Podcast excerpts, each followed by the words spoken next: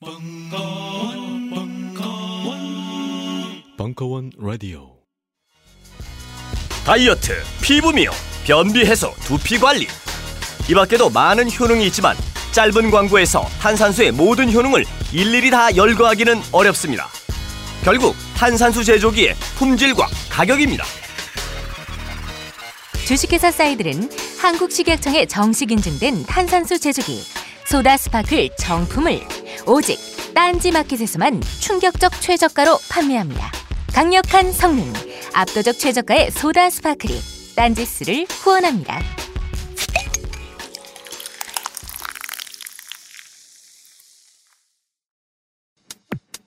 딴지 마켓에서 가장 많이 팔린 휴대용 히트 상품 최강의 가성비 나노 금칠 소리 초강력 효능의 플라즈마 치약과 함께 돌아왔습니다. 그냥 치약이 아닙니다. 시린이와 잇몸 질환에 탁월한 효능이 있는 나노 플라즈마 치약을 이번에도 역시 오직 딴지 마켓에서만 은하계 최저가로 판매합니다. 그냥 은하계 최저가가 아닙니다. 판매가 대비 무려 75% 할인된 초특급 가격대로 상품 거기다 무료 배송까지 으아. 마치 야동과도 같은 충격적 가격 노출을 딴지 마켓에서 지금 바로 확인하세요.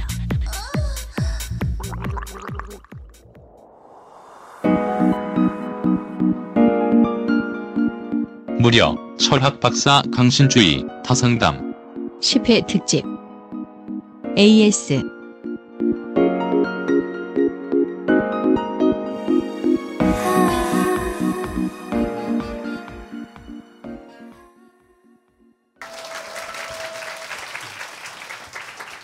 자, 자 오늘 저 오늘 이야기로 본격적으로 할게요. 이 정상적인 애인으로 발전을 못하는 여성이다라는 그 제목인데요. 읽어보면 저는 이제 서른 살이 된 여자입니다. 제 고민은 굳이 나눈다면 몸과 쫄지마의 중간쯤 될까요? 20대 중후반부터 저를 따라다니는 죄책감과 후회의 연속들에 대해 이야기하고자 합니다. 먼저 저는 이 후회가 되어버린 제 과거를 떨쳐버리고 싶어 용기 내어 사연을 써봅니다. 제가 남자와 관계를 맺기 시작한 것은 20대 중반이었습니다. 첫사랑에 실패한 저를 위로해 주던 그 남자아이는 바닷가로 여행을 가자고 저를 꼬셨고 그때만 해도 저는 매우 순진해서 그게 무슨 의미인지 몰랐다고 가로로 돼 있어요. 신난다고 따라 나서는 그 남자아이와 관계를 맺게 되었습니다. 그 이후 저는 관계가 진척된 줄 알았으나 그 남자는 잠시 헤어졌던 여친에게로 다시 돌아갔습니다.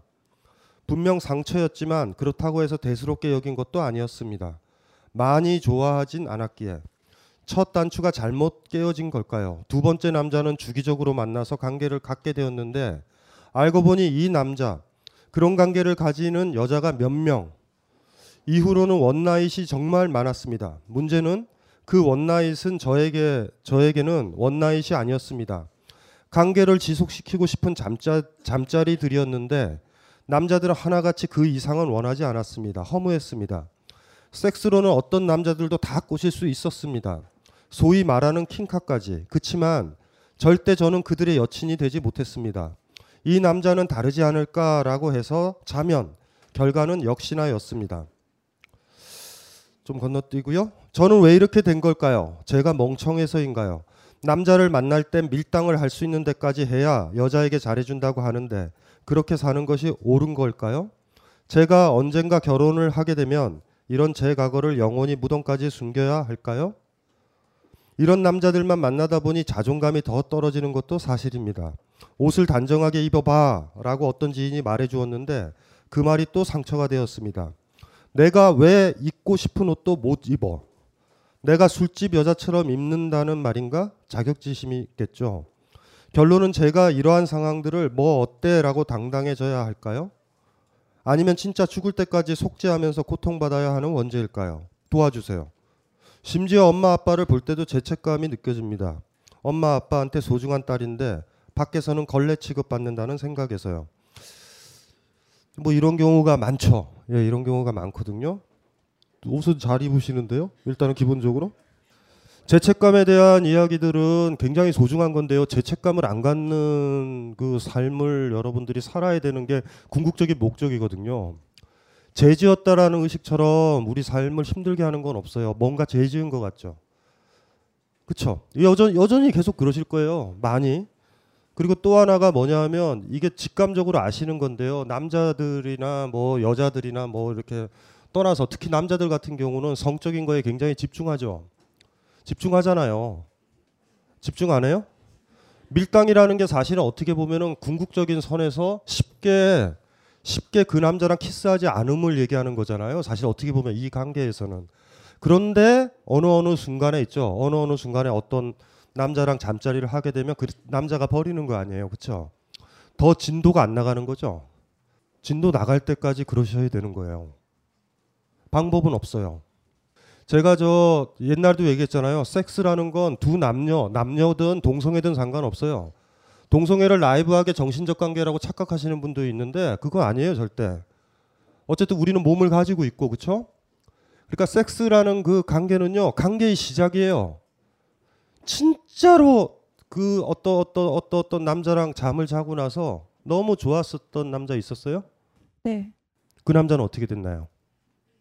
어, 그 남자도 다른 남자와 마찬가지로 그냥 잠수 그런 그런 그냥 아 다른 여자를 만나서 간 거예요? 자, 잠수라기보다 그냥 네. 제가 또 적극적인 성격은 못 돼서 연락이 안 오면 저도 안 하는 편이거든요. 그래서 그냥 연락 안 했던 그런 경우들이 많았던 것 같아요. 한 명?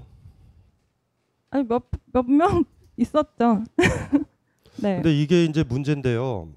제가 얘기했잖아요. 어, 모든 형용사 있죠. 예쁘다, 아름답다, 멋있다, 근사하다라는 형용사는 비교라고 제가 얘기했잖아요. 그림을 100편 본 사람이요. 101번째 그림을 봐서 이 그림 좋네라고 얘기하는 무게감은 100편이 깔려 있죠. 그런데 예를 들면 그림 본 적이 없어요. 그래서 처음 딱 보면 다 멋있죠. 그러니까 유독 그런데 남녀 남녀 관계에 있어서는요. 그거에서 부자유스러워요. 그러니까 로또 놀이듯이에요. 내가 만난 첫 남자가 가장 멋있어야 된다라고 생각을 한다고요. 그리고 이거 이런 이런 가치관을 주입한 거는요. 우리가 아니라 기성 세대들이죠. 가부장제 사의 하나의 특징 중에 하나가요. 자기 자식한테 자기 피를 물려받은 아들한테 권력을 주는 거거든요. 그래서 만들어진 게 순결 이미지거든요. 그러니까 여자가 순결하다라는 얘기는 무슨 소리냐면 성적인 희열을 못 느낀다라는 거예요. 뭐든지 그렇지 않아요? 수영 처음 배울 땐 힘들죠. 근데 수영을 제대로 하게 되면은요, 나중에 스트레스 받치거나 이럴 때 물에 떠 있었을 때 행복감이 있죠. 뭐든지 그래요. 피아노요? 처음엔 너무 힘들어요. 근데 진짜 어느 정도 제대로 연습해서 치게 되면은 우리가 외로울 때 칠 수 있죠. 근데 유독 남녀 관계에 있어서는 그거에 금기시돼 있어요. 많이. 그래서 제가 농담 삼아 항상 그렇죠. 어떤 남자는 어떤 여자를 진짜 사랑해야 되죠. 진짜 최선을 다해서 사랑해야 되는데 10명 정도, 20명 정도 만났다가 장난 말고요. 그냥 내가 저기 그 뭐라 그러냐면은 그런 거죠. 그러니까 성적인 쾌감이 쾌감이 드는 거예요. 그러니까 그 사람이 중요한 게 아니에요. 그러니까 그 여자는 그냥 성기예요, 나한테. 그냥 상관없어요. 그러니까 자위인 거예요, 일종의. 그 여자가 아니어도 돼요. 이런 관계 말고요. 진지한 관계죠. 이 여자가 좋다, 사랑스럽다라는 관계를 열번 정도를 만약에 제대로 경험을 했다면 자기 생각이 잘못될 수도 있어요. 안 맞는 남자일 수도 있어요. 근데 어떡하겠어요? 나는 저 남자가 좋아요. 저 여자가 좋아요. 그럼 대시를 해야죠. 근데 애초에 동기 자체가 저 여자의 성기, 저 남자의 성기예요. 내 목적이. 이렇게 되는 사람은 못 배워요. 계속 그냥 그렇게 찾으시면 돼요. 그거는. 사랑이라는 감정은 못 갖게 돼요. 어차피. 그런데 만약에 어떤 사람을 이제 만나가지고요. 최선을 다해서 사랑을 하고 성관계도 갖고 다 할 수 있죠. 거기서 하나씩 하나씩 지워나가는 거예요. 무슨 말인지 알죠? 그래서 지워나갔을 때 안목이라는 게 생겨요. 내가 생각했던 멋있다라는 이미지를 얘기하는 게 아니에요. 이거는 배워야 돼요. 엄연히 배워야 되거든요. 우리 사회에서 배우기 힘든 거예요. 대신 이 배우는 과정을 통해서 스스로 죄책감이 생겨요. 나는 기성품이라고. 난 중고품이라고. 나는 너무나 많은 남자가 나를 건드렸다고. 이분이 언뜻 걸레라는 표현을 썼죠. 이 표현을 왜 써요? 경험이 많은 사람일 뿐인데. 우리가 몸에 이렇게 그 뭐야 진흙이 묻었을 때 닦아내면 깨끗해지죠. 근데 계속 보면 진흙이 묻어 있는 것 같다라고 생각하면 안 되거든요. 걸레라니요. 이걸 그 표현을 하시니까 문제가 되는 거예요. 그리고 집중하세요. 이 남자가 매력적인지 키스할 때 사랑을 나눌 때 매력적인지 매력적이면 갖고 싶죠. 그럼 가져야 되잖아. 그게 우리가 할 수 있는 최선이죠. 걸레 아니에요. 걸레가 어디 있어요? 영화 100편 보고서 101번째 영화 본 사람은 영화 관람객으로 걸레인가요? 설국열차가 처음 영화여야 돼요? 아니잖아요, 그게. 걸레 없어요. 무슨 걸레가 어디 있어요, 이 세상에. 경험이 많은 거지. 대신 집중을 해야 돼요, 자기가. 그 사람 만족시키는 게 아니라 내가 느낌이 어땠는지, 저 남자랑 같이 잠을 잘 때 어땠는지, 좋았다라는 막연한 얘기가 아니라요. 진짜로 좋으면 잡는다고요. 잡고 나서 아까 언뜻 저한테 얘기했잖아요. 연락 안 한다고 자기도. 진짜로 좋았을까요? 그게? 좋아하는 영화 있으면 환장해서 보는데 우린? 그래서 제가 물어보는 거예요. 진짜로 나한테 좋았었던 남자가 있었느냐? 그러니까 그 남자가 내 몸을 원하니까 관계가 좋아질 것 같죠. 그렇게 그냥 하잖아요. 그렇게 사랑해도 돼요. 근데 사랑을 하면서 바로 관계에 대해서 내 느낌에 대해서 생각을 해야 돼요. 좋았는지 나빴는지. 이렇게 하나하나 겪어야 돼요. 이건 어쩔 수 없어요. 그래서 어느 순간에 걸레 아니죠. 걸레란 표현을 왜 써요? 남자를 10명 만나본 사람 15명? 근데 진지하게 사랑해야 돼요. 그 사람이 서른이 되고 40대 초반이 됐을 때 어떤 남자를 만날 때 알죠? 이 남자 근사하다고. 이미 판타지는 다 지워졌어요. 경험이 많아서. 아직 사랑을 출발하는 것도 아닐 거예요, 여러분들은. 어쩌면. 세 명 만났다고요? 다 만난 것 같아요. 남자는 다 쓰레기 같다고요? 우리 저 어준 씨가 얘기해서 남자는 다 그래. 그렇지 않아요. 안 그런 사람도 있어요. 물론 그런 사람이 많아요. 근데 안 그런 사람도 있어요. 그래서 까먹지 말, 말아야 되는 게 겪어내지 마시고요. 느끼셔야 돼요, 본인이. 나는 어떤 남자랑 몇 번 잤다가 중요한 게 아니에요. 내가 네가 제일 좋아하는 걸 내가 줬으니 우린 깊은 관계가 돼야 되는 의미가 없어요. 여러분이 경험했느냐가 중요해요. 내가 열 사람이랑 자도 이 남자랑 자고 싶은 거예요, 내가. 이 남자랑 오늘은 잘 거야. 그래서 자야 돼요. 자보니까 아닐 수 있죠. 아니면 어떡해요? 많은 거죠. 하나를 배운 거죠. 그렇게 뼈저리게 배우는 거예요. 근데 반면 타이에 의해서라든가 분위기에 의해서 어떤 남자랑 특히 여자분들 같은 경우 잠자리에 들면 치명적으로 후회해요, 여러분들은. 분명히 후회해요. 내가 잠자리에 들고 싶은 사람과 자야 돼요. 그게 경험이지 않아요? 그게 경험이죠. 그냥 어쩔 수 없이 비 맞는 거 그런 거 말고 여러분들 비 맞아 봤죠?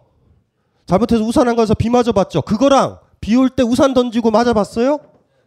그렇게 맞아야지 내가 비를 맞은 거예요. 내가 달라요. 나 지금까지 살아오면서 비 많이 맞았어. 우산 안 가져와서. 이게 무슨 경험이에요? 내가 보- 영화를 보러 간 거예요. 이 영화는 좋을 거다라고 최선을 다해서 보러 가야 되죠. 그렇게 100편을 본 사람과 친구 따라서 100편 본 사람은 다른 거예요, 그게. 내가 경험해야 되거든요, 내가. 진짜 경험을 하세요. 이제부터 시작이에요. 근데 한 가지 더 여쭤볼 게 있는데 예. 제가 그래서 만약에 너무 마음에 들었어요. 그래서 대시를 했는데 까, 까이면은 자존심이 너무 상하는 거야. 되게 너무 많이 우울해서 진짜 그런 그런 거는 왜 어떻게 극복해야 되는 거야? 그건 그냥 비극이에요. 뜻대로 안 돼요, 그게. 우리가 할 수 있는 거는요. 일어나 봐, 너. 서- 예, 이쪽에 이쪽에 서봐. 뒤로 손을 올려봐. 아예 이렇게 이렇게 이렇게 하나만 나랑 손 잡을 거야. 잘 보세요. 손 내밀어. 예, 예, 이렇게 잡았죠. 제가 이 친구한테 할 수 있는 건 딱 하나예요. 손 내가 네 손 잡을게. 이 친구가 잡아줬죠. 고마운 거예요. 근데 이 친구가 손을 안 잡을 수 있잖아. 예. 앉아. 거기까지. 내가 손을 내밀면요 반드시 그 사람이 잡는다라는 생각에서 벗어나세요. 그것 때문에 그래요. 그러니까 손도 못 내밀게 돼. 그리고 어, 이렇게 돼요. 지가 손을 내밀면 내가 잡으리라. 그리고 심지어는 이렇게 돼요. 아무나 손만 내밀면 나는 잡으리라. 그러니까 우리가 할 수 있는 게 타인과의 관계가 그런 거예요. 어쩔 수 없잖아요. 그러니까 지금 퍼펙트하게 행복하려고 그러는 것 같아요. 불행이죠. 난 너무 좋은 남자였는데 그 남자는 나를 싫어해. 어떡하겠어요. 아프죠. 근데 그 이유가 제가 자서가 아닌 거예요? 그거랑은 상관없어요. 아니에요? 그거랑 상관없어요. 자는 문제는 아니에요. 그러니까 너무 집중하시는 거예요. 그러니까 너무 집중하세요. 성적인 거에. 자, 이것만 볼게요. 이것만 얘기해 볼게요. 제가 기준을 얘기해 드릴게요. 어떤 남자랑 어떤 여자랑 상관없어요. 충분히 경험이 있다라는 전제에서 그 남자랑 딱 그 여자랑 딱 자고 나서 그 다음에 맛있는 거 먹으러 가야지, 영화 보러 가야지 하면 사랑은 시작돼요. 반면 성관계를 딱 갖고 나서 이젠 뭐 하지? 시계를 본다던가 다이어리를 넘기게 됐었을 때는 그냥 성욕 풍신 거예요. 그러니까 뭐든지 그래요. 내 욕망을 확인하는 유일한 방법은 그거예요. 해봤더니 이제 시작인 거예요. 어떤 여자랑 어떤 남자랑 잠자리에 일어난 다음에 이제 얘랑 잤어 이걸로 끝나는 사람이 있어요. 반면 시작인 거예요. 뭐 먹으러 갈래? 나 뭐 먹고 싶어? 같이 먹을래? 라고 하면 여러분들 아시면 돼요. 성적인 걸 넘어간 거예요. 성적인 게 하나의 요소가 된 거예요, 이제. 성적인 게 전부가 아니고. 근데 이걸 확인할 수 있는 방법은 별, 별로 없어요. 별로 없어요. 그냥 잡아야 돼요. 그러니까 이게, 이게 방송에 나가면 좀 이상하지만 많이 잡아야 돼요. 근데 대신 비 맞듯이는 아니에요. 내가 우산 던지듯이. 이 남자인 것 같아. 10번 하면 계속 11번, 12번, 13번, 100번까지 반복이 안 돼요. 인간이 의외로 보편적인 구석이 있어요. 안목이 생겨요. 그러면 알죠, 이제. 이 남자다. 이 여자다. 그러면 대개는 맞아요. 근데 물론 이제 한 7번, 8번째 시행착오 있어요. 진짜 이 남자인데 자고 났더니 이젠 뭐 하지? 이 느낌이 들 때는 있어요. 그거 어떡하겠어요? 그때도 더 배워야지. 무조건 경험은요. 오빠가 성추행한 건 경험이 아니에요. 내가 오빠를 덮치는 게 경험이에요. 이상하다. 어 이상하다. 표현이 표현이 표현이 이상하다. 뭔지 아시죠? 우산을 안 가져와서 비 맞는 건 경험이 아니고요. 그건 수천 년을 맞아도요. 어떤 도움도 안 돼요. 내가 비가 오에도 불구하고 우산을 집어 던져서 허공을 보고서 얼굴에 비를 맞는 거야. 그게 비를 경험하는 거예요. 그러니까 이렇게 하자고요. 남자분들 떠나서 여자분들이 문제인데요. 적극적이셔야 돼요. 많이. 그래야 경험이라는 게 쌓이고요. 나중에 안목이 생겨요. 놓치지 마세요. 근데 그거는 놓치면 안 돼요. 매번 점검해야 돼요. 이 남자인가. 그리고 그 순간에 나 자신을 또 알게 되기도 하고요. 아셨죠? 저 마지막 하나만 더. 뭐 이렇게 궁금한 게 많아요. 예. 제가 그래서 근데 왜 주위 친구들은 달만 처음 남자랑 달만 결혼하고 달만 오래 사귀고 이혼해요. 음, 거- 걱정하지 말아요. 걱정하지 말아요. 어. 그리고 다른 남자를 찾아요. 남자도 다른 여자를 찾아요. 이제 한 명의 여자를 거친 것 뿐이에요. 무슨 말인지 아시겠죠? 그렇게 일찍 젊었을 때 결혼했다고 행복하다라고 생각하세요? 착각이다. 물론 빨리 결혼하면 좋아요. 빨리 이혼할 수 있으니까. 뭐 이거는 괜찮아요? 이혼을 하게 되면요. 여러분 집안에서 자유로워져요. 특히 여자분들이나 남자분들 할 것 없이 다. 웬만한 남자만 만나도 여자만 만나도 부모가 다 결혼을 허락해요. 상견례도 필요 없어요. 그냥 법적으로 이렇게 신고만 하면 다 해결돼요. 그럼 주위 사람들의 그런 저를 판단하는 시선 있잖아요. 네. 그런 것들은 제가 그냥 무시를 하면 되는 건 문제인가요? 무시를 아니고 왜 그 친구들을 만나고 있는지 잘 모르겠어요. 이런 얘기를 하는 친구들을. 이 성숙하지 못한 친구들이에요. 이 친구 좋은 대로 해볼까요? 이렇게 밀당한다. 그리고 또 아까 뭐 있어요? 옷을 잘 입는다. 지금 옷 예뻐요. 무슨 상관이에요, 그게? 질투하는 거예요, 다. 여자친구들이죠. 여자친구이 부러워하는 거예요. 너는 왜 이렇게 나는 한 남자랑만 이렇게 사랑하는데 너는 왜 여섯 명이랑 사랑하냐 이러는 거예요 지금. 정확하게는 그러니까 까먹지 말고요. 이런 표현들 죄책감 이런 거 갖지 말고요. 우리 못 배웠잖아요. 여행지를 100곳을 간 사람이 어느 여행지에 딱 갔을 때 알죠. 아 이곳 참 좋은 곳이다. 근데 달랑 한 곳 간 사람이 그거 무조건 좋죠. 제가 옛날에 농담 삼아 그랬잖아요. 본 게 아버지밖에 없어. 근데 첫 남자 만나면 무조건 아버지보다 낫죠. 그 걔랑 결혼해요. 결혼해서 사세요. 남자 다 죽여야 돼요 대신. 그런데 조금 있다가 그 남자랑 결혼했는데 너무 멋있는 남자가 또 등장한 거예요. 어떡할래요? 어떡하실래요? 어떡하실래요? 여러분들 어떡하실래요? 딱 두 번째 남자예요. 아버지가 첫 번째 남자. 처음으로 집을 딱 나갔는데 슈퍼 가서 딱 나갔는데 남자아이를 만난 거예요. 우리 아버지보단 나요. 얘랑 결혼했어. 그렇게 결혼을 했는데 두 번째 남자가 나타나요. 어떡 하실래요? 어떡 하실래요? 이혼 이제 쉽게 다 이제 이혼한다.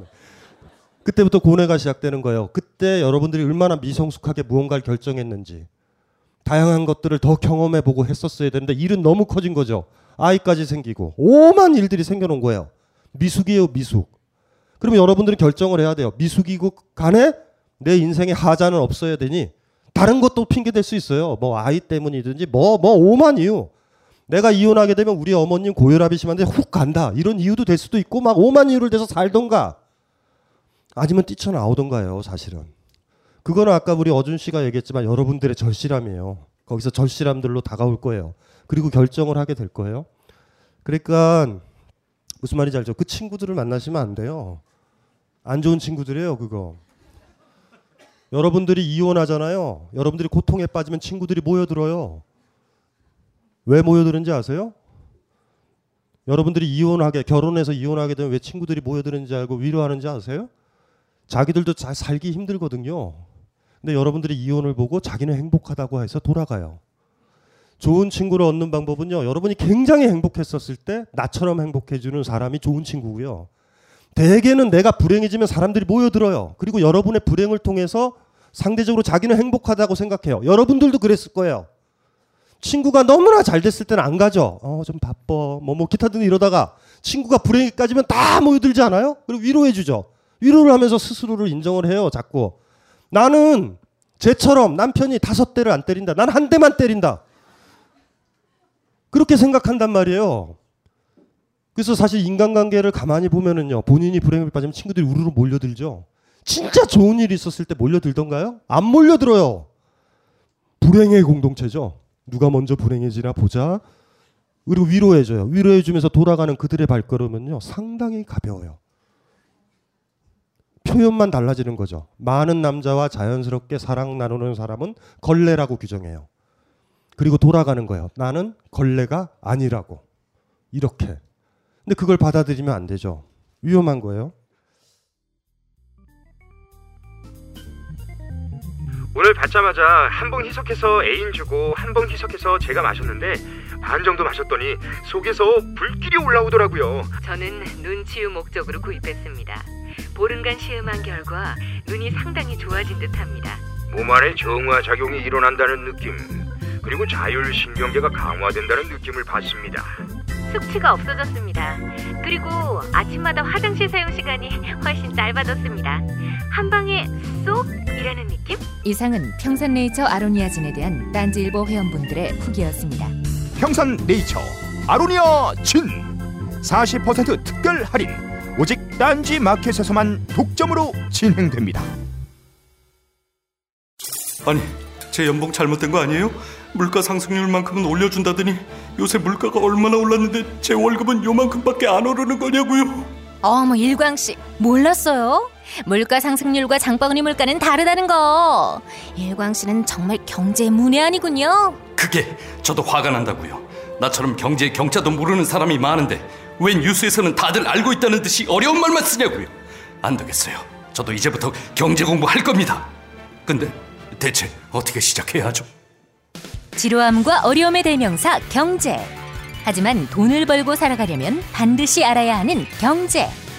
이런 사람들을 위한 경제 공부 입문서는 따로 있습니다. 톡톡 튀는 경제 해설로 국민 경제 교사가 된 곽혜선 소장이 초보자에게 꼭 필요한 지식만 골라서 최신 경제 이슈와 함께 제대로 알려드립니다. 단언컨대 경제 공부는 가장 완벽한 스펙입니다. 저는 경제 공부가 처음인데요. 도서출판 한빛비즈.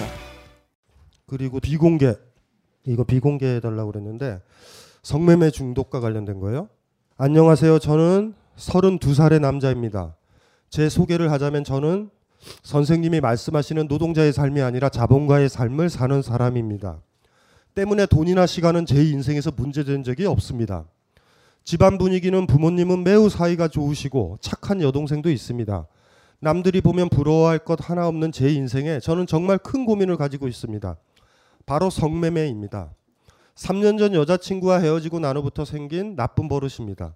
처음 시작은 그냥 호기심에 가본 것이었는데 이제는 한 달에 몇백만 원을 다양한 성매매 업소에 탕진하고 있습니다. 한 1년 전부터 이런 제 자신이 너무 싫어서 정신과에 가서 상담도 받고 왜 틈나면은 정신과에 가지? 약도 먹어봤지만 아무 소용이 없었습니다. 회사에 가만히 있다가 불현듯 성매매에 대한 생각이 나면 그냥 나와서 성매매를 합니다. 처음 성매매를 할 때는 하고 나서 뭔가 허무한 느낌이 들었는데 이제는 그런 생각도 안 들고 뭔가 또 새로운 것을 찾습니다. 어떤 때는 하루에 각기 다른 성매매업소를 세 군데에서 네 군데 간 적도 있습니다. 박사님께서 말씀하시기를 하고 싶은 대로 하다가 싫어지면 그만두라고 했는데 이런 제 자신이 너무 싫은데도 그만두지 못하는 제 자신에 더 실망을 합니다. 박사님의 예상되는 답변으로 사랑을 해라라고 말씀하실 것 같은데 예상되는 답변이 그거래요. 언제부터인가는 다른 사람과 사랑하는 그런 관계가 귀찮다고 자꾸 느껴집니다. 저의 이 못된 습관을 어떻게 하면 버릴 수 있을까요? 집이 망하면 돼요. 정확하게 돈이 돈이 돈이 많아서 생기는 문제예요. 돈이 많아서 갈 때까지 가보세요. 사랑은 못해요. 성기를 살 수는 있어요. 성기를 살 수 있어요. 분명히 불행히도 우리는 슬프죠. 뭐 무엇을 원하는지 모르겠어요. 이게 질문이 이 습관을 왜 고치려고 그래요? 그냥 해보죠. 계속 대신 사랑하지는 못해요. 사랑하지는 못해요. 제가 예전에도 얘기했잖아요. 한 여자가 있죠. 여러분들 앞에 한 여자가 있죠. 여기 우리 상담에도 이분이 어떤 여자를 보고 몸만 보인다 그랬잖아요. 그쵸? 그 그게 이제 무슨 문제냐면요. 그 여자는 몸도 있어요. 성기도 있어요. 가슴도 있고 다 있어요. 근데 그 여자는 또 뭐, 뭐예요? 어느 곳을 좋아하고요. 어떤 커피를 좋아하고요. 어떤 영화를 좋아해요. 소설가는 누구를 좋아하고요. 뭐뭐뭐뭐 이래요. 그러니까 그 사람이 좋아하는 거는 굉장히 많고요. 그 사람을 규정하는 건 몸일 수도 있어요. 그러니까 어떤 여자는 몸만 있으면 된다, 성기만 있으면 된다라고 그러면은 사실 그 사람이 그 사람일 이유는 없죠. 다른 여자랑 바꾸자. 성매매의 특징이 뭐예요? 성기만 있으면 되는 거 아니에요. 사실은. 그러니까 이분은 사랑을 못 받죠. 사랑은 그런 게 아니거든요. 사랑은요. 바꿀 수 없는 사람을 다른 사람이랑 바꿀 수 없는 사람을 만나는 거예요. 다른 사람과 못 바꿔요. 그러니까 그 사람의 요소가 예를 들면 여자, 여자라는 건 하나의 요소죠. 음악 좋아하고 기타 등등 다른 거 넣을 수 있죠. 한국 사람이라는 것도 넣을 수 있고 여러 가지 넣을 수 있죠. 그 여러 가지 것들을 다는 것 중에 한 요소가 그 사람의 성기예요. 그래서 때때로 어떤 어떤 커플들 보면은요 하반신이 불수가 되더라도 관계를 유지하죠. 놀랍지 않나요? 여러분 생각엔? 저게 무슨 짓이에요? 나이 든 사람들이 보면 우리는 나이가 많이 들고 심드렁해지고 성적 기능이 떨어져서 우리는 각방 쓴다라는 어른들 있죠. 그 사람들은 스스로 얘기하는 거예요. 우리는 성기에 싱싱한 성기를 보고 결혼했다고. 매춘 행위를 했던 거예요. 지금까지 성기만 집중하고. 나이 드신 분들 선배들이 그러죠. 에이 결혼한 지 5년 지났는데 어디 우린 가족이에요. 가족끼리 사랑하는 건 근친상간이야. 이런 사람들 있죠. 원래 동기가 뭐였어요? 성기를 원했던 거예요. 자기가 드러나는 거예요. 어떤 사람을 원하세요? 똑같잖아요. 여자라서 사랑하는 게 아니에요. 그 어떤 어떤 어떤 어떤 분이 여자인 거예요. 여자의 한 요소가 있는 거예요. 그러니까 이거를 고민을 많이 해, 해봐야 되는 거거든요. 이분은 사랑을 못 하겠죠. 이분은 그냥 자유행위를 하시는 거예요. 돈 주고. 뭐 이렇게 하게 되겠죠. 그러니까 이 못된 습관을 어떻게 버릴 수 있느냐. 아까 이거 얘기했지만 이 습관을 버리는 방법은 집이 가난하면 돼요. 성매매 못해요 절대. 근데 문제는 이분은 가난해지면 성추행을 할 거예요. 좋으니까. 한 사람을 못 만나기가 쉬운 거예요. 당연히 당연히 급하니까 급하죠. 어떤 사람의 배려가 아니라 섹스라는 거 좋아하시죠? 섹스의 일차적인 단계다라는 건 어떤 거냐면 내가 즐거우면 돼요. 내가 쾌감이 있으면 돼. 어떤 여자나 어떤 남자를 몸, 몸, 몸으로 육체적으로 더 행복하게 느끼게 기분 좋게 느끼게 하려고 노력한 적 있나요? 사실은 사랑하는 사람 사이에 일어나는 섹스라는 건 굉장히 힘든 노동이에요. 남자 같은 경우는 사정을 늦게 하려고 노력하는 것 같은 거예요. 무슨 말인지 아시겠죠? 근데 저 이렇게 이렇게 성매매 업소 가면 상관없죠. 그 애가 무슨 상관이에요? 내가 좋으면 되는데. 많은 사람들이요 여자를 만날 때 남자를 만날 때 상대방이 매춘부라든가 그쵸? 남자 매춘을 한다든가 뭐, 뭐 그런 사람으로 생각해서 만나요. 대개가. 더 섹시하면 좋은 거예요, 그냥. 근데 그런 게 아니네요. 사랑하는 남자, 여자 제대로 만나보세요. 혼자 남자 같은 경우는 사정을 딱 하고 났었을 때 미안함들. 엄습해요. 반면 상관없을 수도 있죠. 오늘은 많은 수고를 안 거치고 사정에 이르렀는 걸? 이게 이게 미안할 수도 있어요. 남자들한테는. 의외로 그래요. 의외로 거꾸로 생각하시는 거예요. 굉장한 희열? 아니에요. 희열은 와요. 그런데 그 사람과 반드시 거쳐야 돼요. 언제 여러분이 제일 불쾌하게 생각해야 되는지 아세요? 나를 사랑하고 나랑 섹스를 한 다음에 남자가 그냥 자요. 마치 나랑 섹스를 함으로써 몸을 refresh 해가지고 수면 작용을 촉진하듯이 기분 좋겠다. 잘 자서. 왜 어떤 어떤 사람들이 사랑이 끝난 다음에 서로의 얼굴을 보면서 진부한 얘기지만 물어보기도 하죠. 어땠냐고. 얼마나 예뻐요. 어땠냐고. 매춘부 여성한테 가면요. 어땠냐고를 물어볼 필요는 없어요. 만약에 오래 사랑을 한다면 돈을 냈기 때문에 오래 해야 되겠다라는 생각 밖에 없는 거예요. 섹스가 쾌락이라고요. 자의만 생각해서 그렇죠. 우리의 몸을 만지면 어느 부분은 우리를 흥분시키게 하고 기분 좋게 하잖아요. 평상시와 달리. 근데 누군가를 사랑하게 되면 만만치가 않아져요. 저주 저주할지도 몰라요. 이놈의 성기를 다 잘라버렸던가 이렇게 해야 되겠다라는 느낌이 들 수도 있어요. 굉장히 힘든 일이에요. 상대방을 행복하게 해주는 것. 제가 저 사랑에 대해서 예전에 정의했었을 때 성을 다 포함해서 제가 얘기했죠. 두 사람이 주인공이 되는 거라고. 저 여자가 여자 주인공이 돼야 내가 남자 주인공이 되는 거예요. 진짜 그 여자를 사랑했는데 사랑했는데 나랑 하룻밤에 성관계를 가졌는데 여자가 그렇게 행복해지지 않을 때 불행하죠. 어떤 느낌이 싸하게 오죠. 다른 어떤 남자가 나보다 더 잘 이 여자를 성적으로 흥분시키고 하면은 그 남자한테 갈 것 같은 느낌 들지 않아요? 이런 게 사랑이에요. 성과 관련된. 근데 그거를 이제 단순하게 이렇게 좁힐 수도 있죠. 사랑은 못하죠. 예, 사랑하긴 힘들어요. 이렇게 되면. 그래서 까먹지 않았으면 좋겠어요. 섹스는 의외로 굉장히 힘든 작업이에요. 차라리 두 커플이 다 하반신이 잘리면 얼마나 편할까. 쓸데없는 거 안 하고 전동 휠체어 타고 다니면서 구경도 다니고 음악도 듣고 드디어 플라토닉 사랑이 시작되는가요? 뭔 상관이에요?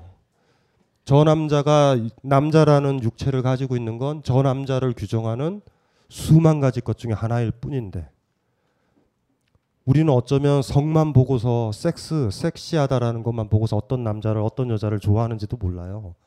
그러면 나중에 뼈저리게 알, 게 돼요. 내가 좋아했던 건 저 여자의 몸이고 저 남자의 몸이었을 몸이었다라는 걸 알게 된다고. 그러면 그게 심드렁해질 때는 어떻게 할 건데? 관계는 깨지는 거죠. 아이를 낳았으니 이제 관계를 안 하고 만져주기도 안 하고 이렇게 될 수도 있는 거예요. 섹스는 오히려 섹스가 희열이다, 목적이다 이렇게 생각하시는 분들은 계속 자의행위를 평생 하시는 거예요. 더럽게 힘든 거예요. 해보신 분 알죠? 해보셨죠? 해보 너는 해봤냐? 아니 고등학교 2학년이구나. 힘든 거예요. 힘든 거라니까요. 상대방을 기쁘게 해주는 거예요. 내가 맛있는 음식을 주고 재밌는 얘기를 하고 좋은 책을 주고요. 음악을 들려줘서 그 사람이 행복하게 해주는 거잖아요. 그쵸? 그거랑 똑같은 거예요. 몸과 관련돼서도. 그런 남자를 여자를 만나면 여러분들은 사랑한 거예요. 물론 그렇다고 해서 내가 희열이 없다라는 걸 얘기하는 건 아니에요. 절대. 그런데 그 사람의 희열이 더 신경 쓰일 때 요럴 때 섹스가 사랑이라는 의미를 갖죠. 안 그러면 이제 아까도 얘기했지만은 이제 이분처럼 이제 허무하게 되겠죠. 예, 이렇게 허무하게 된다고요. 매력적이죠. 사랑은 못 하실 거예요. 계속 이렇게 가보는 거예요. 박사님께서 말씀하시기를 하고 싶은 대로 하다가 싫어지면 그만두라고 했는데 뭐 이런 얘기도 하시고 박사님의 예상되는 답변으로 사랑을 해라 라고 말씀하실 것 같은데 언제부터인가 다른 사람과 사랑하는 그런 관계가 귀찮죠 당연히. 아이니까. 나는 성기만 원해요. 쓸데없이 타인을 배려하는 생각 안 해요. 아이의 특징이 뭔지 아시죠? 내가 세계의 중심이잖아요. 내가, 행복하면 되는 거야 어른은 뭔지 아세요 타인이 있어요 내 바깥에 그 꼬맹이들은 아 울죠 여러분들 울어보셨어요 차 안에서 KTX 안에서 아 크고 다른 사람이 막 보이지 않아요 이게 어른들이에요. 어른이 사랑했으면 좋겠어요. 섹스와 관련돼서 어린애인 사람을 만나면 여러분들 굉장히 힘들어져요. 이렇게 어떤 여자를 샀을 때 이분은 자기중심적인 거예요. 그러니까 귀찮죠. 나만 있으면 되는데. 이분이 이렇게 된 건 집에 돈이 많아서예요. 역시 자본주의는 돈 가진 사람한테 월등한 자유와 교회에서 얘기하는 그게 뭐라 그러죠? 권능. 권능을 주거든요. 권능을 줘요. 예. 그렇죠. 부럽죠? 부러우신 분. 어, 부럽죠. 아이러니한 게 돈 주고 사랑을 살 수도 있을 수도 있다라는 거죠. 우리가 많은 사회가 매춘이잖아요. 뭐 선우라든가 기타 등등 뭐 기타 등등 연애 정보 회사들 보세요. 서로 상품으로 나열해서 걔가 연봉을 얼마 받느냐라는 기타 등등으로 우리는 서로 만나고 사귀잖아요. 물론 그들은 만나서 그렇게 항상 얘기하죠. 나는 그 사람이 좋았다고. 나중에 두고 봅시다. 그 상대방이 삼성전자에서 해직되는 날 여전히 그 남자를 좋아하는지 나 자신은. 항상 얘기는 해요. 아우 돈만 보고 어떻게 살아. 사람이 참 좋다. 꼭 사람 얘기해요. 근데 나중에 가보자고요. 우리도 매매춘에 들어가 있다고요. 사실은 어떻게 보면 이게 자본주의에서 살아가는 사람들의 슬픔이에요. 무슨 말인지 아시겠죠? 비슷한 종류의 성격을 가지고 있으면 가급적 스펙이 있는 남자가 더 멋있지 않나요? 물론 그가 돈을 잘 벌어서라고 생각하면 나의 허영은 만족되지 않으니 그게 중요한 게 아니야. 내가 보니 성격이 너무 좋더라고. 왜 스펙 좋은 애들은 성격이 좋을까요? 명, 명문대 다니는 남자들은요 성격이 좋아요 되게. 부모한테 구박을 안 받아서. 좋죠 당연히. 돈이 있는데 걔가 성격 나쁠 게 뭐가 있어요? 중요한 건 걔의 성격 좋음은 돈으로 처발라서 된 거예요. 여러분들이 우리는 알다고요 그걸. 이럴 때 이제 문제가 심각해지는 거죠 우리한테 어쨌든 이 성맹의 중독이라는 분은요 예 음, 그래서 비공개로 하라고 예 그렇게 얘기를 한 거죠. 이런 의문 가져보신 적 있나요? 왜 숫자 0은 아무것도 아닌 것을 의미할까? 왜 고대 여신들은 다 사라지고 하느님은 아버지로만 불리는 걸까? 도서출판 글과 생각이 펴낸 그들만의 역사 히즈 스토리가 인류 문화를 5천 년간 지배하면서 왜곡했던 것들이 저자 닉 테일러의 명쾌하고 유쾌한 문장을 통해 적나라하게 드러납니다. 인류의 반쪽만이 세상의 중심이 되어 나머지 반쪽을 주눅들게 했던 불균형의 역사. 도서출판 글과 생각의 히즈스토리가 이제 나머지 반쪽에 대해 얘기합니다. 우리가 진리라고 믿어왔던 것들이 정말 진리일까? 하나를 더 할 수 있을 것 같은데요. 템프로 여성과의 관계. 중국에 있어 참가 못함. 잘, 잘 들어보세요. 37 그리고 붙은 타이틀은 돌싱. 결혼 생활은 4년, 아이는 없고 결혼 생활 중에 큰 트러블은 없었고 대한민국 부부라면 한 번쯤 겪어봤을 듯한 문제들 정도였습니다. 주위에서 왜 이혼했냐고 물어보면 아내가 법원에 낸 이혼 사유를 말하면 다들 웃었습니다. 그게 이유면 대한민국에 같이 살 수 있는 부부가 몇 명이냐고. 5년째 되던 애 갑자기 이혼하자며 짐을 싸서 나가고 그걸 정리하는데 1년 정도 걸렸죠. 나는 우리를 위해서 희생은 당연한 거라고 생각하며 살았는데 아내는 아니었던 겁니다. 처음에는 멘붕이 와서 생활은 피폐해졌습니다.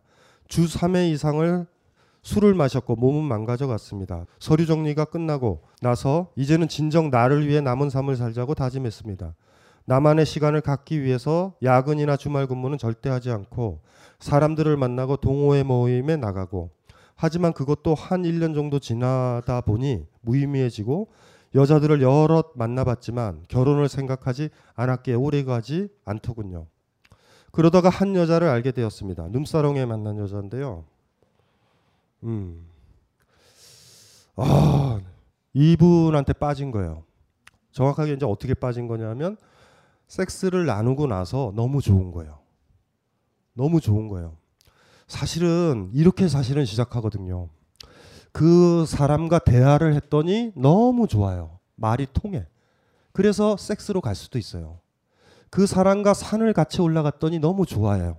한 요소에서 시작할 수 있어요. 이분도 섹스에서 시작을 한 건데 문제는 관계가 이렇죠. 처음에는 화류계에 있는 아가씨니까 skill이 좋아서 그렇겠지라고 생각했지만 이전에도 경험을 해봤던 화류계의 다른 아가씨들이랑은 달랐어요. 그래서 자주, 자주 찾아갔어요. 그렇게 찾아가기를 2개월. 서로 간의 이야기도 많이 했고 그러다가 아가씨에게 제안을 했어요. 우리 사귀자. 바로 돌아온 답변은 싫어. 뭐 이분이 또 물었죠. 왜? 그때 아가씨가 이곳에서 만난 남자들 중 그렇게 말하는 남자들은 열의 아홉은 섹스는 하고 싶고 돈은 아깝고 그래서 그렇게 말해. 사실 그 집은 비싼 편입니다. 템프로라고 말하면 남자들은 아실 겁니다. 전 저는 몰랐어요. 템프로. 자랑은 아니지만 그 정도는 버는 직업을 가지고 있습니다. 자랑이죠. 그래서 두 달 정도 봤는데 나도 그렇게 보이니?라고 그 아가씨한테 물었더니 아가씨가 대답을 좀 꺼리고 그럼 스폰 스폰은 뭐예요? 아, 아 스폰서 스폰서요? 돈 대주는 거? 그럼 스폰 어때? 아가씨한테 물어봤더니 돌아온 대답은 싫어. 그럼 난 가게에 와서 돈을 내기 때문에 만나고 섹스하는 사람이네. 반 반. 아가씨가 그렇게 얘기했어요. 아가씨도 마음에 드는 거예요, 나름. 이런 말을 들으니 그날은 더 이상 할 말이 없었습니다. 그래도 계속 그 아이를 찾았고 많은 이야기를 했습니다. 물론 섹스도. 그러니까 여기서 이 부분이 중요하죠. 계속 그 아이를 찾았고 많은 이야기를 했습니다. 물론 섹스도. 섹스가 하나의 요소로 들어와 있는 거예요. 이제 관계는 지속되는 거죠. 이러면은 이러면 성매매랑은 상관없이 가는 거예요. 옛날에 작품에 나오죠. 매춘부가 언제 죽어요? 상대방이요 나한테 화대를 줄 때 아파요. 매춘부임에도 불구하고 화대를 줄 때가 있어요. 상대방이. 그러니까 매춘부가 어느 날 있죠. 화대를 못 받게 될 때 매춘부는 죽어요. 그 사람한테 화대를 받으면 안 되잖아요. 나 나는 나는 사랑했는데 그렇죠? 그렇죠? 그런 것처럼 여기서 그 포인트가 그거죠. 예. 이야기를 많은 이야기를 했고 물론 섹스도 그리고 일 때문에 두 달 동안 중국으로 출장을 나오게 되면서 지금은 못 가고 있지만 연락은 하고 있습니다. 그러면서 생각을 했습니다. 내가 원하는 게 섹스인 건가? 좀 떨어져 있다 보면 내가 섹스를 원하는 건지 아닌지 알 수 있을 거라는 생각을 했습니다. 제일 마지막에 그거죠. 그러다가 이제 그 아가씨가 있었던 반반이라는 말이 걸리고요. 강신주 박사님, 전 섹스 때문에 그 아이에게 집착하는 건가요? 어, 그렇지는 않아요. 제가 봤을 때 그렇지는 않아요. 반반이다. 그 아가씨는 반반이라고 그랬거든요. 반반이다. 묘하죠. 묘한 묘한 거죠. 시작이 좀 묘했죠. 돈으로 시작한 관계거든요. 돈으로 시작했어요. 두 사람의 관계가 돈을 토대로 해서 이루어진 거예요. 그리고 아가씨가 신뢰를 하지 않죠. 그런데도 똑같은 거죠. 남녀 사이에 묘한 관계 있죠. 두 사람 관계의 묘한 관계는요. 여러분이 어떤 남자나 어떤 여자가 싫어질 때 있죠. 만나던 사람이. 상대방도 그러해요. 같아요. 그거는 같이 움직여요. 거울 같아요. 타인은 특히 내가 사랑하는 사람은 내가 그 사람한테 심드렁해졌을 때 내가 먼저 표현 안 하고 그 상대방이 나한테 결별을 선언할 때 있죠. 완전히 퍼펙트하게 그 남자랑 잘 지내는데 상대방이 결별을 선언하지 않아요. 절대, 절대 안 해요. 그건. 그건 없어요. 그런 거는. 문제는 자존심이죠. 내가 먼저 차야 됐다라는. 왜냐하면 차이면요, 인생이 계속 차일 것 같거든요. 차고 시작하면 그 관계의 종지부를 내가 끊었다라는 허영은 남아요. 그렇게 해서 사실을 시작하거든요. 반반이라는 얘기는 굉장히 묘한 말이에요. 그 아가씨한텐.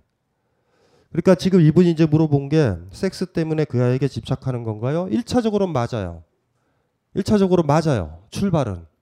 근데 지금 이제 문제는 조금 다르죠. 제가 아까 얘기했잖아요. 인간은요, 우리 사회에 있어서는 성관계라는 거는 의외로 사실 중요한 관계예요. 나머지 관계들은 그닥 중요한 거 아닐 수도 있어요. 어떤 부분에서. 근데 문제는 나머지 부분이 없으면 아무 의미도 없을 수도 있어요. 이게 딜레, 딜레마 같은 거거든요. 사실 일종의. 정신적 사랑이요? 어, 그, 그 위험하다. 굉장히 위험하다. 섹스를 얘기를 하는 것만 아니에요. 성교만을 얘기하는 게 아니에요. 한 사람과 헤어져야 될 때는 언제인지 아세요? 한 여름이면 와요. 그 사람의 팔에 묻어 있는 땀이 불쾌하게 느껴질 때가 와요. 헤어져야 돼요. 성관계의 문제만은 아니에요. 우린 그 사람과 같이 있는 거거든요. 그 사람의 냄새가 싫어질 때가 와요. 헤어져야 돼요. 코를 막고 아니다 좋은 냄새일 거야 뭐 이럴 거예요? 육체적 징표는 굉장히 소중한 거거든요. 사랑의 깊이 제가 말씀드렸죠. 가장 천박한 거 보고 싶다. 가장 깊이 있는 거는 만지고 싶다요. 그래서 우리가 부모님이 아플 때, 어머니가 아플 때, 어머니가 사고 당할 때 제일 먼저 가는 건 어머니를 관찰하는 게 아니에요. 어머니의 얼굴을 쓰다듬고요. 손을 잡죠. 어떤 친구가 죽었을 때 제일 먼저 사랑하는 친구가 죽었을 때 제일 먼저 하는 게 뭐예요? 가서 영정 만져봐요. 그리고 차갑게 느끼죠. 예, 아이의 얼굴이 아니에요. 평면이에요, 그냥. 사진이고 액자예요, 그냥. 그러니까 가장 깊은 관계는요, 만지고 싶다예요, 사실은. 같이 있고 싶다. 뭔지 아시겠죠? 그 관계 하에 섹스라는 게 들어온 건 사실이에요. 그러니까 사실은 음, 이분한테 말씀드리고 싶은 거는 어떻게 될지는 모르겠죠. 뭐 제가 봤었을 땐 중독만은 아니에요. 그냥 중독만은 아니에요. 그게 중독이라면 우리가 어떤 사랑하는 사람과 계속 만나서 차 마시고 싶은 그 사람도 중독이죠. 나쁜 뜻이에요, 중독은. 사랑이라고 하자고요. 사랑이 뭔가요? 그거에 집중하는 거 아니에요? 몰입하는 거? 그 사람을 보는 거 아니에요? 그러니까 이분은 다르게 표현한 거죠. 왜냐하면 애초에 동기 자체 출발이 안 좋으셔서 그래요. 돈 가지고 시작을 했기 때문에 양쪽 다 돈에 대한 의식이 있는 거예요. 돈에 대한 의식이 있어요. 그리고 그분은 성매매를 통해서 돈을 버는 사람이고 그 관계에 있는 거거든요. 그러니까 이런 관계 속에 있는 건데 그거를 어떻게 정리를 하실 건가가 문제인 것 같아요. 중간에 얘기를 안 했던 부분은요. 중국에 출장 가가지고 계속 고민을 좀 해보신 거예요. 이분은 거리까지 더 보셨어요. 중국에 가시면서. 지금 어쩌면 중국에 계시거든요. 2, 3개월 동안. 카톡 같은 걸로 연락도 하시고 이래요. 이렇게 이렇게 이렇게 그 그, 그 여자분한테 최소한 이분은 단순한 성욕 추구를 위해서 그 여자분을 만나는 건 아니에요. 물론 그게 중요한 거죠. 중요한 거예요. 그건 까먹지 마셔야 돼요. 이게 묘하다. 중요한데 절대적이진 않아요. 굉장히 중요해요. 왜냐하면 어떤 사람한테 섹스가 굉장히 중요한 사람도 있고요. 어떤 사람한테는 대화가 중요할 수도 있어요. 요건 사람마다 달라요. 근데 이분한테는 어쨌든 중요한 거예요. 그러니까 이분한테 그거 되죠. 중요한 요소. 그러니까 다르죠. 나는 섹스라는 것들보다 직접 성교를 하는 것보다 로맨틱한 분위기 속에서 더 좋다라는 사람도 있거든요. 그렇죠. 그거 있어요. 사람마다 달라요. 성교가 좋다? 이런 사람도 있어요. 궁극의 목적은 역시 성교 아닐까? 예, 이렇게 하는 사람도 있어요. 옛날에 그분 기억나요? 그 강주에 있는 고등학생들 성기 크기가 얼마인데 누나들한테 여론조사 좀 해주세요. 그때 반으로 갈렸잖아요. 성기보다 역시 테크닉이다. 그래서 어떤 분들은 그랬잖아요. 테크닉은 헛소리다. 기본적인 장비 자체가 안 좋은데 테크닉으로 뭐 하겠냐. 근데 거기에 대답했었던 대답을 안 했던 나머지 분들의 의견은 다르다고요. 그러니까 성교 자체를 강조하시는 분도 있어요. 절대적이지 않아요. 이건 매 경우에 있어서 결정적인 계기죠. 그런 요소들이 몇 가지 몇 가지 보여. 이렇게 되는 거예요. 어우 내가 나이도 들고 힘도 들고 하반신도 마비되고 했는데 당신은 왜 내 곁을 안 떠나요? 이럴 때 상대방은 이럴 수 있어요. 당신 머리카락에서 좋은 냄새가 나. 그거일 수도 있어요. 무슨 말인지 알죠? 다른 이유도 많아요. 의외로. 그러니까 이거를 절대 안 시켰으면 좋겠어요. 절대 좀 안 시켰으면 좋겠고 관계를 어떻게 새로 풀어봐야 되죠? 풀어보는 방법은 돈을 어떻게 제거해 볼 거냐의 문제인 거예요. 돈을 제거를 하고 어떻게 관계를 맺어볼 것인가라는 이런 문제인 것 같아요. 근데 아가씨도 그랬잖아요. 반반이라고. 그건 무슨 소린지 아세요? 남자가 자위행위를 하듯이 이 여자랑 아가씨랑 자지 않은 거예요. 그 아가씨를 행복하게 해준 거예요. 몸이라도. 그러니까 이러는 거예요. 반반. 반반. 그게 그게 의미심장한 거예요. 제가 얘기했잖아요. 개걸스럽게 자기의 욕망을 채우는 남자다? 그럼 나 아니어도 돼요. 항상 내, 나를 만져주고 성교를 하더라도 섹스를 하더라도 나를 의식하고 있다는 느낌이 들면 그 사람은 지금 나를 사랑하고 있는 거예요. 근데 이 아가씨가 왜 반반이라고 그랬을까? 분명히 동기는 이렇게 돈 주고 들어왔지만 나의 행복이요. 아니 내가 돈 내고 저 여자 성기를 샀는데 저 여자를 왜, 왜 행복하게 해줘요? 근데 이 남자는 그렇지 않거든요. 순서는 그렇게 될 것 같아. 계속 됐다가요 성욕을 풀기 위해서 이런 데 다녔었잖아요. 한 아가씨를 만났고요. 조금씩 조금씩 조금씩 조금씩 성욕이라는 문제와 다른 차원으로 지금 건너가시는 것 같고 잘 되면은요 관계가 좋을 수도 있어요. 근데 모르겠다. 우리 사회는요 사회적 관계에서는요 이걸 견딜 수 있을까? 이분이랑 이렇게 정상적으로 살아갈 수 있을까? 모르겠어요. 그건 이제 다음 문제죠. 근데 두 분 사이는 뭐 어떤 어떤 의미에서 다른 식으로 충분히 갈 수 있을 것 같다라는 생각이 들어요. 그 구절이 좋아요. 그래도 계속 그 아이를 찾았고 많은 이야기를 했습니다. 물론 섹스도. 때때로 그런 게 있어요. 어떤 소설을 보면 이런 식으로 만나는 커플들이 있거든요. 여자가 부담스러워 할까봐 섹스를 하는 남자도 있어요. 그게 무슨 말인지 아시겠죠? 몸을 파는 여자예요. 사랑해. 근데 이 여자가 부담스러워 할까봐 섹스를 해줘야 돼요. 무슨 말인지 알죠? 그러, 그런 소설도 전 본 적 있어요. 묘하죠? 배려예요, 나름. 배려라고요, 나름. 편하게 하려고. 그리고 돈을 조금 더 주고 이러죠. 그러니까 그런 것들의 메커니즘도 사실 있거든요. 그러니까 좀 이렇게 복잡한데 어쨌든 간에 지금 중심이 지금 자꾸 이렇게 섹스로 들어오죠. 그러니까 이게 이게 왜 그러냐 하면 우리가 너무 억압이 돼 있어서 그래요. 성에 대해서. 진짜 별거 아닌데. 진짜 별거 아니거든요. 근데 이 별거 아닌 걸 알려면 40대 중반이 넘어야지 돼요. 그러면 별거 아닌 거 알 때 너무 늦어요. 지금은 지금은 굉장히 소중한 가치죠. 그래서 제가 저 그 다상담 책에 썼잖아요. 섹스는 관계의 시작이다. 완성이 아니라 시작이에요. 오바들 하지 마세요. 저 남자랑 내가 하룻밤 잤다라는 게 저 남자한테 모든 거를 주는 걸 얘기하는 건 아니에요. 많은 것 중에 하나요. 그러면 똑같이 그 남자랑 슈베르트 들으러 가면 결혼해야 돼요? 그건 아니잖아요. 왜, 왜 성에 대해서만, 섹스에 대해서만 그렇게 편협한지 모르겠어요. 많은 관계들 중에 하나예요. 우리는 그 가독 위에 살 거예요, 당분간. 하지만 빨리 성숙해졌으면 좋겠어요. 그 제가 아까 이야기했었던 그 기준, 그 잣대는 아셔야 돼요. 저 남자 너무나 매력적이다, 기타 등등 성적으로 억압돼 있는 우리의 조건은 받아들이자고요. 매력적인 사람과 사랑하는 사람이라면 같이 잠자리를 해야 된다라는 이런 것들을 가지고 있다라는 것도 일정 정도 받아들이자고요. 대신 하나만 기억하자고요. 그 여자랑 그 남자랑 잤을 때 자고 나서 제가 얘기했죠. 시작으로 느껴져야 돼요. 좋은 사람이다. 왜냐하면 그 사이에 뭘 느꼈어요? 내가 성욕을 풀어서가 아니에요. 그 사이에 그 남자가 나한테 해줬던 거, 그 여자가 나한테 해줬던 나를 읽으려는 그 노력이 섹스와 관련이 돼 있단 말이에요. 생각을 해봐요. 여러분이 매력적인 사람이라고 생각해서 남자라고 생각해서 잤는데 허겁지겁 자기의 욕망만 딱 풀고 코 골아 코 골면서 자요. 사랑스러워요? 참 이쁘겠다.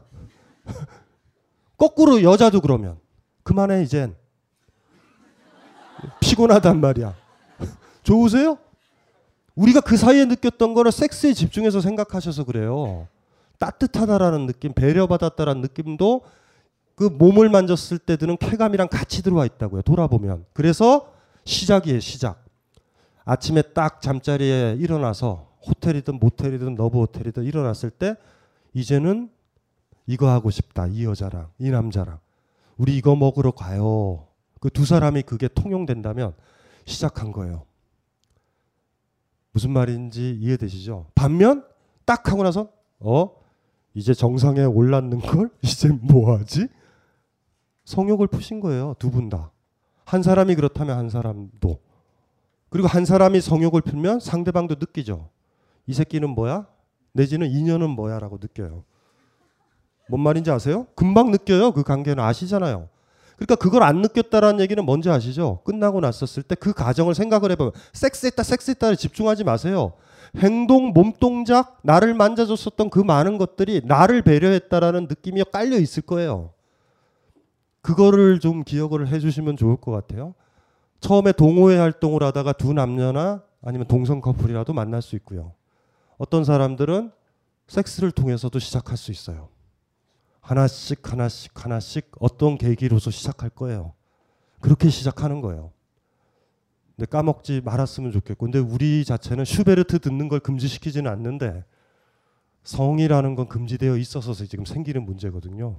그런 집중에서 좀 벗어났으면 좋겠다라는 생각이 들고요. 예. 자, 즐거운 커피 마시는 시간이 다시 다시 다가왔어요. 예. 10분 정도 쉬었다가 이어서 볼게요. 벙커원 라디오